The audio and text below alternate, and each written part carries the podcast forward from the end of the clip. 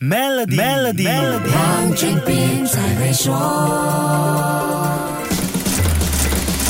你好，我是黄俊斌。全球人力市场在疫情后出现了，如果不是巨大的，那也肯定是非常明显的转变。先是欧美地区出现的大辞职潮，世界各地的雇员更加注重生活工作平衡，再到最近在欧美快速蔓延的 quiet quitting 安静离职浪潮，一切都凸显了职场倦怠危机。不辞职，但也不愿意为工作投入更多精力去奋斗努力的 quiet quitting 安静离职，怎么就突然爆红了呢？先说 quiet quitting 这个。词的来源有报道说，这是一位叫 Brian Creeley 的企业教练在二零二二年三月在 YouTube 和 TikTok 首次提出的。不过，也有一个说法是，经济学家 Mark Bolger 在二零零九年的演讲中已经提出了这个概念。这些都不是重点，最关键的是一个叫 Zai Han 的人于去年七月二十六号在 TikTok 发了一条十七秒的短视频，轻描淡写的说了一下他所知道的 Quiet Quitting 意思，结果视频和这个词就炸了。这支短视频到今年七月二十七号为止的累计播放量是三百六十万次，在 TikTok hashtag 了 Quiet Quitting 的视频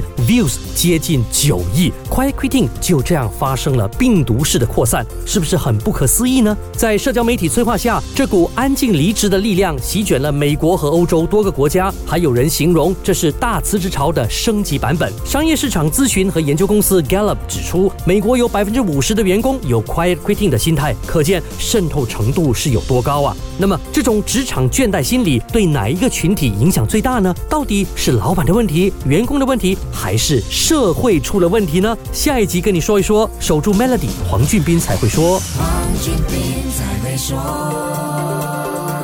通过 Maybank Private 或 Maybank Premier 的 Tesla 贷款已获得黄金，详情浏览 Maybank.my/Tesla，需符合条规。